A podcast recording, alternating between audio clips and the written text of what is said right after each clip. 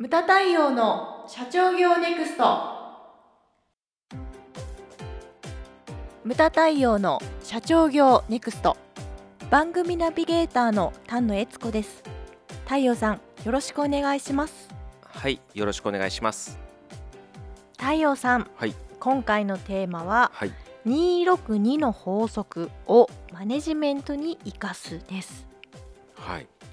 これはね、まあ言葉はね。まあね、聞かれてる人は一度はねこのにひゃくろくじゅうにとか、うん、あとこの元になっているのがパレートの法則というもので、はい、まあニッパチの法則なんてよく言われるやつですね、うんうんはい、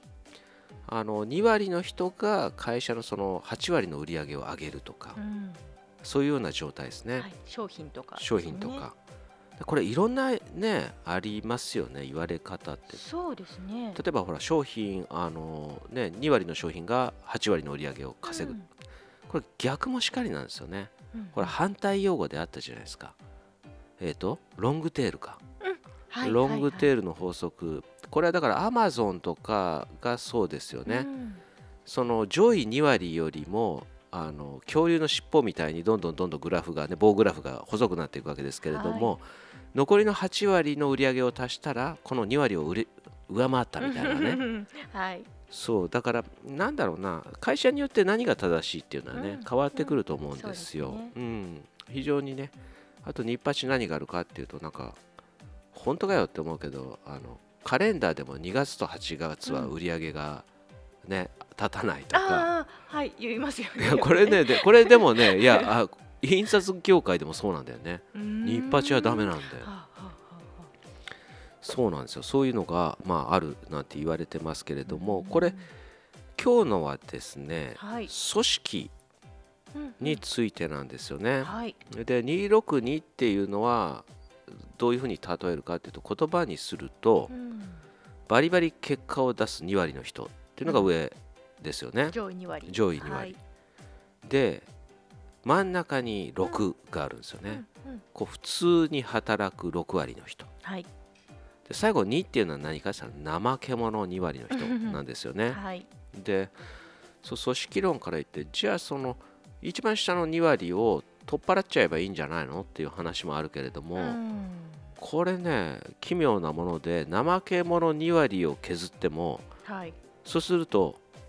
にじゅうろくが残るわけじゃないですか、はいはい、足してはちだけれども、うん、このはちをだから取り出して見てみると、うん、このはちの中でもにひゃくろくじゅうにが出てくるというまたにがまたにがどっからか生まれてくる、はい、にが出てくるんですねこれ何なのかなって思うんですけどねうん思いますねっていうかなんかねそうなっちゃうんだと思うんですよねうーんで例えば学生時代とかを思い浮かべてても、はい学生時代もあれはだから数字の世界じゃないですか、うんあのね、テストで点数取ってみたいな、うんうん、であれも確実ににひゃくろくじゅうにってあるんですようんでねにこれ日本人だからなのかなあの受験戦争とかを思い出してほしいんだけど、はい、人間って下の人を見て安心するんだよねまだ下があるから大丈夫っていうね確かに上を見てもしょうがないみたいな下を見たら目が回るみたいなね、うんうん、でだからその中で意識的に作り出しちゃうんじゃないのと思うんですよ残った人たちの中で落ちこぼれをね、はい、そうしないと自分が安心できないと思うんですよ言ってしまえばね人間の醜い部分醜い部分ですそうだと思うんですよね で, でもだからそれをだから今回はマネジメントにじゃあどうやって生かそうかというのが今回のテーマなわけですよで言ってしまえばだからふたつのアプローチがあるんじゃないのということなんですよね、うん、でまずやるのは上位に割っていうのがこの人たちが稼いでるからね、はい、これをだからモチベーション満足度を上げていかなきゃいけないわけですよね、うんうん、どうやってフォローしていくのと、うん、で決してねそのにひゃくろくじゅうにの一番下のにをね見てあいつらがいるから俺たちの給料はなんて言わせちゃダメなんですよ、うんうん、だからあとその給与面でフォローするっていうのもあるけれども僕が常日頃から言ってるのがな名と禄給与か役職かっていう話ですよ、うんうんうん、どっちでそのあれなのフォローするのというようなことですねどっちを与えるのということです。これはだからその上位に割の人のその性格にもよると思うんですよね。まえー、とマインドとスキルか、うん、マインドが高かったらいいんだけれども、あのマインド低くてスキル高いっていう人も中にはいるじゃないですか、はい、そういう人に役職を与えちゃうとなんかね、うん、辞めちゃったりとかした時に会社が困ったりとか、うん、だから名と禄のバランスっていうのがあると思うんですよね、うん、でそういうのをやっていかなきゃいけないっていうのがまず一つと、でもう一つは教育による全体的な底上げですね。全体的な底上げです、はい、でどうやってじゃあ具体的にやるのって言ったら、あの成功事例の共有化を僕が進めます、はい、だから教育のやり方って言ってもいろんなものがあって、うん、なんていうんですかね、あの野球でもあるじゃないですか、ホームランバッターか、うん、じゃなくてイチロー選手みたいなイメージですね、うんうん、とにかく塁に出ろみたいな、うん、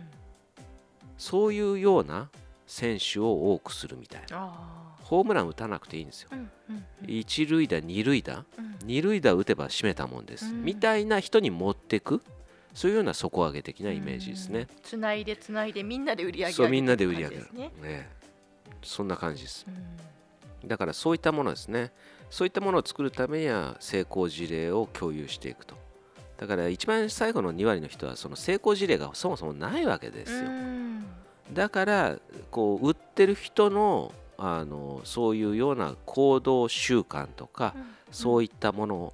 を営業習慣とかそういったものをまあ真似ていく、うんうん、それであのスキルを上げていくっていうやり方ですよね、うん、頑張り方を教えてあげるみたいな、ね、そうなんです、うん、だってその自分の会社だけがにひゃくろくじゅうにではないんですよね。よそも全部そうなわけですよ、うん、だから全体的な底上げすれば会社全体が上がっていくと、たとえにひゃくろくじゅうにが社内であってもです、はい、うん、